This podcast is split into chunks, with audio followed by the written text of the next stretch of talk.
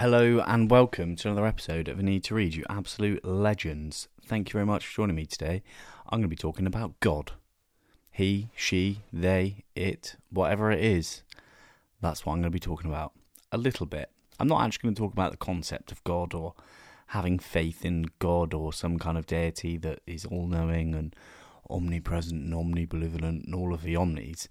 I'm actually just going to talk about religion's influence on policy in the world, which is quite a step out of my usual lane. It's not necessarily a mental health topic or anything like that. I don't really know what my lane is, by the way. Here's a short stop. I don't know what I'm doing anymore. I used to be really interested in self-help. Now I'm more interested in cultural things and politics and stuff like that. And do you know what? I'm finding it far more interesting, and it's a lot more digestible than a lot of the self-help stuff. So there are a lot of great books out there, guys, that don't just tell you how to be happier and make you feel like a failure for not being happier. There's lots of them out there. I happen to have been reading quite a bit about religion recently. A lot of Sam Harris, a lot of Christopher Hitchens as well, and a bit of Richard Dawkins. These are all like militant atheists. And look, someone's got to do that job. There are a lot of fundamentalist religious groups from any religion, Christianity, Islam, Judaism. There's lots of people everywhere who use religion as an excuse for ill behaviour. I don't necessarily think that's a good thing, right? And of course, this is a human problem. Humans are the ones behind this. Humans made up the stories a long time ago, or just reported the stories. You're not going to catch me that easy. I don't know what happened, but I think it might have just been some desert scribes a long time ago who wrote some stuff down, and then some other people were like, well, we're not happy with that, so we're going to write some more stuff down that will fit our rules. And then here we are in 2022, when people in America are using their religious kind of moral guidance and values to infringe on the rights of women, which, let's face it, it's not too uncommon for religious things to do that, because misogyny is so deeply tied into religion, it's hard to tell the difference. I feel like the Vatican, the Catholic Church, that's like the patriarch on steroids. The Pope, anyone ever seen a woman Pope, a lady Pope? I certainly haven't, I've only seen men Popes. There's a lot about religion that should cause us to question some things, but when it comes to faith and beliefs, people's rationality seems to go out of the window, and that is why I'm going to talk about it a little bit today. Before we get into the podcast, obviously the world, I don't know if you noticed it at the moment, but it's pretty weird, and if I'm honest, maybe a little bit shit. Of course there are amazing things in the world, but sometimes thinking about those just doesn't make up for all the bad, and sometimes hell is actually in your head. And you know the best thing to do when hell's in your head is to talk about it with someone. Talking therapies are incredible for your mental health and your general well-being. And if it's something that you think might be feasible for you, then chatting to a professional is a really, really good idea. Therapy has helped me to no end in my life, and I'll be going back probably at different points throughout my life just to check in, really, because I honestly think talking therapies are amazing. You, should you so wish to do so, could get 10% off of BetterHelp.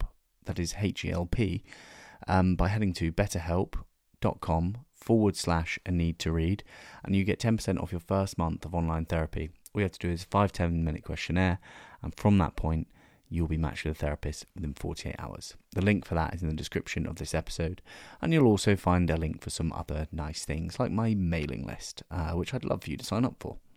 But let's get into the proper bit of the podcast, right? So I've been reading about religion probably since earlier this year, and I haven't really spoken about it much on the podcast or on Instagram, because talking about religion is scary, because I don't want to lose all my audience. I don't want to upset people, but that has led me to maybe be a little bit inauthentic by not talking about what I wanted to talk about, which is not a good thing, is it? So here we are today talking about religion.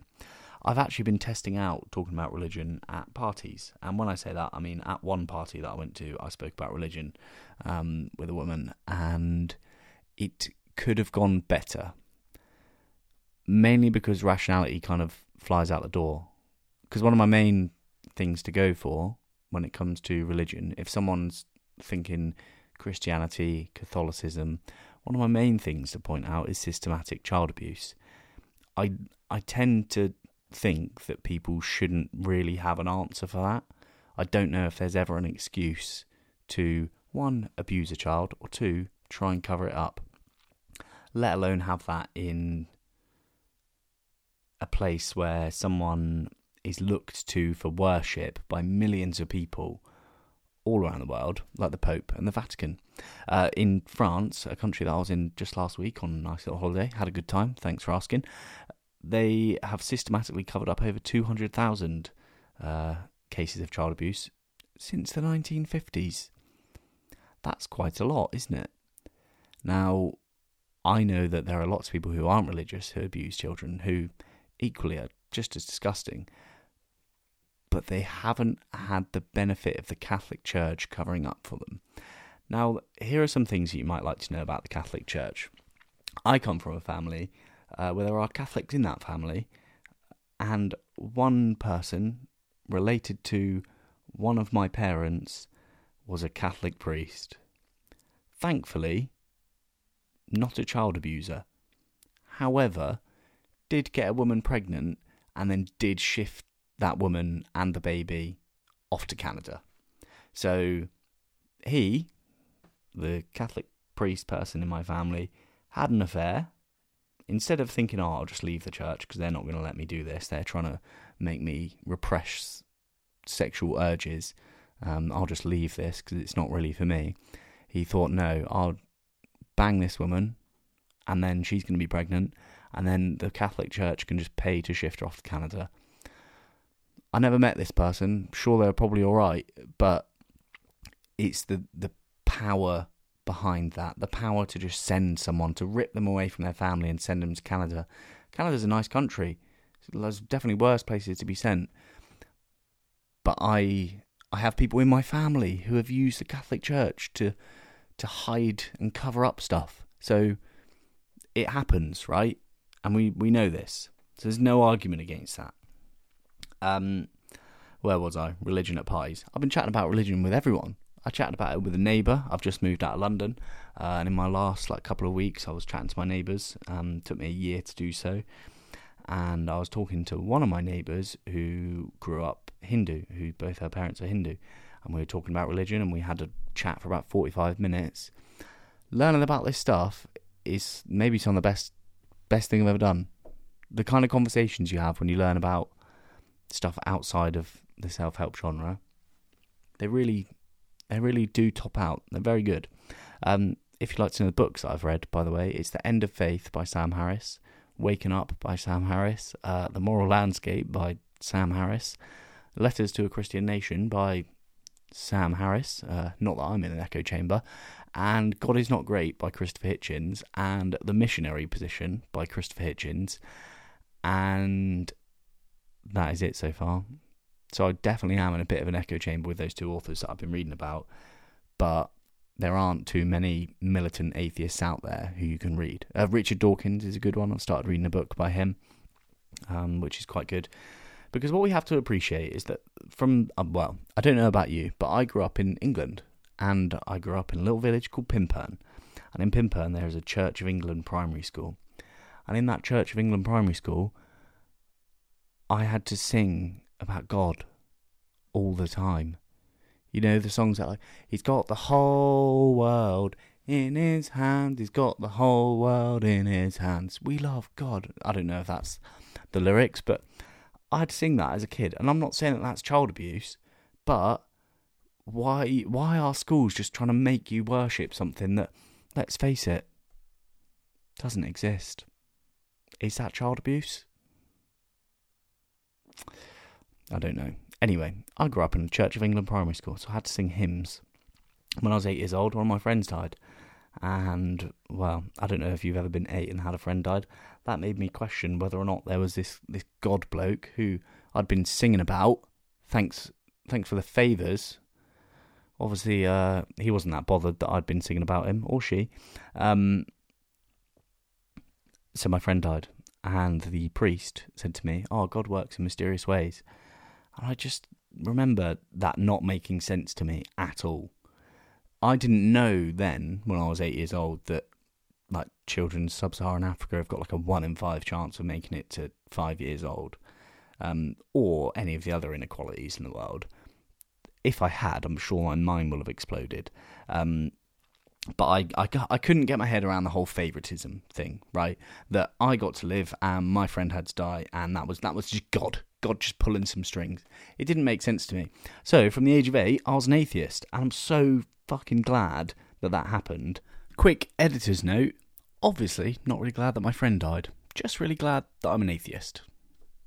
Although there is something to be said for the well-being of religious people and having faith in something and having faith in a higher power. Like, they obviously made it up for a reason back in the day, and it is for like to coerce and control everyone. And maybe there's something quite nice in that, to know that you don't set the rules. Unfortunately, that's not the world we live in, and science is progressing and taking us further and away from the idea of God than most people are comfortable with. That's why I like philosophies like existentialism, because they take into account the fact that maybe there isn't a God, and that maybe you have to kind of make shit up yourself as you go along and apply meaning to every single moment, which I get it. It's fucking complicated. It's tough. I'd rather just be told what's right and what's wrong than having to work it out myself. But I also don't really agree with worshipping people or things or ideas without solid evidence. So that's my position on religion. Since then, of course, I've educated myself a little bit more. Granted, it's with some anti-religious kind of books. Christopher Hitchens and Sam Harris, they're like two of the four horsemen who are like the OG atheists in the world, right? And reading them has made me feel so passionate about the fact that just to ask the question of what purpose is religion serving now? I know that 85% of the world are religious. I've Googled it. I've got that statistic off Google. I know that 85% of the world are not massive pieces of shit who use the word of desert scribes to warrant their ill behaviour. I know that it's a very select few of people, but they can do it. And there are areas of the world where religion is touching and poisoning that people don't necessarily like to think of. One of which, very recently, has made the news is Roe v. Wade. It was a court case in America from the 70s that essentially allowed abortions and generally just protected women's right to have an abortion. I wrote about this on my Substack last week, and I was a bit afraid to do so, if I'm being completely honest, because writing about religion scares me. I don't know if you've heard, but some people, when they write about religion and they don't give it a shining review, happen to get kidnapped or set on fire or attacked. So you'll understand my apprehension. Anyway, now I'm too far in, and if I get burnt at the stake, then just know that, I don't know, I must have been a witch or something. I'm a dirty heretic. Scum is what I am. I'm a non-believing scum. I don't know what the word is. I think it's infidel. Someone who doesn't believe in God. So let's get into what I wrote. First thing, this is a bit of a provocative question. Sneaky little trick by me. Would you rather live in Russia in the 1920s or America in 2022? Now just remember, how awesome is this? Weed is legal in loads of states in America, which is awesome. However, abortions are not. If you were to live in Russia in the 1920s, you might have found yourself in a forced labour camp. Just full disclosure, you really wouldn't like that. You wouldn't enjoy your time there. It would be fucking terrible. And if you'd like to read a book about that, read The Gulag Archipelago by Alexander Solzhenitsyn. It's one of the most politically important books from the 1920s because it shone a light. Not the 1920s, the 1900s. It was about 1960, so even more recent history. It's about the forced labour camps in the Soviet Union and what life was like under Stalin in Russia. And oh my God, I know we think Boris Johnson's bad and that Donald Trump was bad, but Stalin, Jesus, doesn't sound like a great bloke. For example, there's a story of a speech that happened and everyone was clapping. And back then you wouldn't want to be seen as the first person to stop clapping. If you were seen as the first person to stop clapping, like a man Alexander Solzhenitsyn describes in his book, you might get arrested and put into a forced labour camp for not loving Stalin enough. I've also just read a book about communist Albania, or socialist Albania, they should say. It wasn't full-blown communism. And they loved Stalin as well. So people get indoctrinated into loving these crazy figures, and if you stop clapping or don't show enough love for the overlord or ruler, then you get in a lot of trouble. So to make a comparison between that and America in 2022, it's fucking disgusting that we can even do that. But America's rules on abortions show that we absolutely have to make that comparison. Anyway, recently, Roe v. Wade has been overturned, meaning that a woman's right to choose and just have general autonomy over her body, or, you know, if just someone's pregnant, they're like, I don't really want this, and they want to get rid of it, they can't do that in lots of states. Even recently, I've seen a piece of news, and you can Google this if you like, a 10-year-old who has been raped in incest is not allowed an abortion. Can you imagine that? Like, let's actually think about this. If you are pro-life, just think about a 10-year-old. And if you've thought about that for a second and you're still like, yeah, no, I'm pro-life. No, you're not. What you are is someone who is an idiot, to put it kindly. A 10-year-old. Have you ever met a 10-year-old girl? I'm sure people listening have met. Maybe some of you have got 10-year-olds. It's so disgusting that in America that poor little child cannot get an abortion. It's disgusting. Anyway, we all know that this overturning is ridiculous, but some people don't. And I legit had people respond to my article. But just as to hurry this on, in America, one of the most complex political places in the whole entire world. They think they're amazing, but I really can't see it myself. You have 9 Supreme Court judges who kind of make the rules, right? 6 of those voted to overturn Roe versus Wade. It's very important that we say that it's 6, because all 6 of those people are staunchly Catholic. Now, abortion happens to be on a very long list of things that Catholicism does not accept from its devotees, or anyone that they have control over, for that matter. Now, that is with premarital sex, masturbation, same-sex relationships, and condoms. Now, I'm a big fan of premarital sex. I'm a big fan of masturbation. I haven't ever been in a same-sex relationship myself, but, hey, I know lots of people who are in them, and I can't imagine a world where I would ever think that was a bad thing, in good conscience as well, to look at two people who are in love and to be like, yeah, I think I've actually got a bit of a problem with that, is so dumb. And condoms. Hey, condoms are great. Imagine having a child every time you had sex.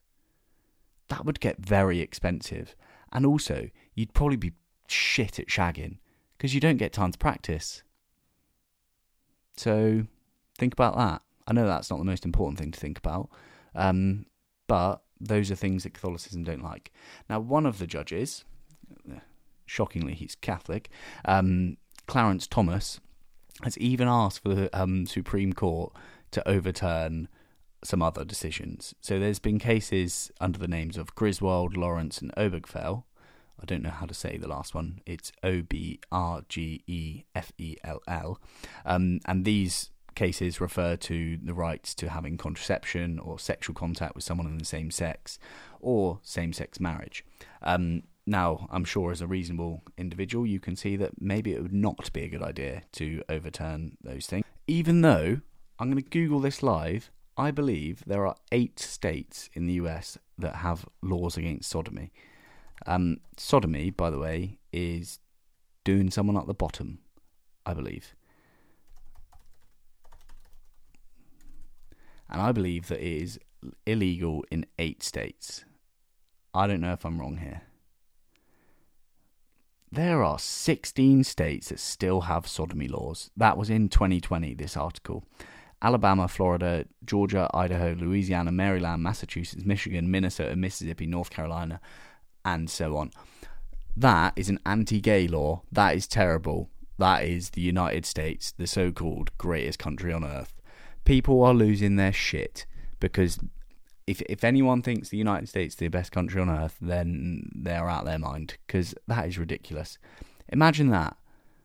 In Florida, I'm sure there are loads of people who break these laws, but these are laws that are in place. You might not necessarily... well, it might not necessarily mean that people get convicted, but it does mean that it's criminalised, and that is so terrible. Anyway, we don't want to be having these cases overturned by Clarence Thomas. Now, when it comes to religion, and has religion played a part in this, it's unarguable, right? If you look around the world at the abortion laws, if you look around like Syria, Yemen, Afghanistan, Pakistan, Egypt, other areas in Africa that are like very religious, there are lots and lots of laws on abortion that seem to favour old historical religious dogma over the well-being of the individual. And for me, I don't know, that doesn't make too much sense. Now, in the email, I did make a couple of cheap shots. I made a couple of cheap shots at the Catholic Church systematic covering up of child abuse. 200,000 cases in France alone since the 1950s. That's quite a lot. I also make a stab at Mother Teresa, because she's got a lot to answer for as well. She said that the greatest destroyer of love and peace is abortion. I don't think that's necessarily true. I would probably say that the greatest destroyer of love and peace would be war criminals. Someone like Saddam Hussein, Vladimir Putin, Hitler, for example. Hitler, who, by the way, he was actually supported by the Catholic Church. I know that that's shocking, but the Catholic Church actually helped him identify people with Jewish heritage. They've been in support of fascism for a long time. Mussolini in Italy was very supported by the Vatican. These are shocking kind of realizations for me when I did the research for this article. We shouldn't be accepting of this in this day and age. Now, I am absolutely and acutely aware that around the world, not in the West, there are women being oppressed beyond the imagination of women in the West. There are terrible laws guided by religion that are just infringing on people's well-being, and there's a whole lot of suffering outside of the Western world that we truly probably can't comprehend. However, this happened in the West. This happened on our doorstep. We are naturally quite selfish individuals, and this is kind of, as an English person, I don't know if I kind of consider America as like our counterpart across the ocean, but it's just surprising that in 2022 we're still having laws made by people whose only moral guidance comes from a religious book. In which, by the way, on the subject of religious books, in the Old Testament there is a man called Abraham, and God asks Abraham to kill his baby. I don't know if that's a good idea. In Leviticus 45, there is a verse about slavery and about how you can pretty much own slaves as long as they're not your neighbour, which kind of makes love your neighbour... That kind of gives it a whole new meaning, right? It's like love your neighbour by not making him a slave. But if you were to not have a neighbour that you might want to enslave, then you can do so because, hey, it's in the name of God. And as for the Quran, bet you didn't expect me to talk about that. In The End of Faith by Sam Harris, he has a whole chapter called The Problem with Islam. He has been brandished as an Islamophobe at some point in the past. I was quite surprised to find that there are 5 full pages of verses from the Quran that talk about death to the infidel. That's not great, is it, really? And I'm sure there's I think there's like 1.5 billion Muslims in the world, and of course they don't all believe in death to the infidel. I'm sure it's only a minority, but it's still in the book, you know? If you are truly devoted to the idea of God, then you must take these books verbatim, right? Is that not correct? And I mean, I'm sure no one in the world is taking these books by verbatim now. No one's throwing gay people off buildings or burning people at the stake because they think they're a witch or a heretic. But people still have their values guided by these books that were essentially written by desert scribes, which I don't think is very good for the future of humanity. But what the hell do I know? I am a heretic myself. So how then do we get past this? I don't know. All I know is that I've got a certain amount of reach, and religion seems to make people throw their rationality out the window. So I would love it if anyone was interested. Actually, I'll tell you what, let's just pause this one moment. If you are religious and you have faith and you think what I've said is offensive in any way, please do get in touch. Feel free to email me because I'd love to learn. I understand that I'm in an echo chamber here. I'm just getting the views of people who are militant atheists. I'm more than happy to take your opinion on something. So it might just change my mind. There is a very slim chance that you'll ever be able to convert me to whichever religion you like. But you might be able to make me see it from a different angle. And I'm so open to that. One of the reasons I was afraid of writing this or talking about this is because I don't want to come across as a bigot. I can only deal with the information that I've got now. Like, I've just started reading a book about Palestine by Noam Chomsky. Noam Chomsky is he's a bit controversial. He says the Americas are one of the largest terrorist organisations in the world. There's truth in that and there's falsehood in it. But he's an interesting guy. And I find people like that who have out their views quite interesting. So I'm reading his book on Palestine. Don't know if you know much about Palestine, but I will talk about it soon because it doesn't seem to be what the media's feeding us or you. And it's essentially all over religious ground, right? That is a war that wouldn't be happening if it wasn't for religion. So there is another tick in the naughty box for organised religion. Now, the real purpose of this podcast wasn't to talk about Roe versus Wade, even though that's terrible. I'd love to know what we can do. I'd love it if we could all zoom out a little bit and maybe fight for equality all over the world. It's just very difficult to do that, considering we can't even do it on our home soil.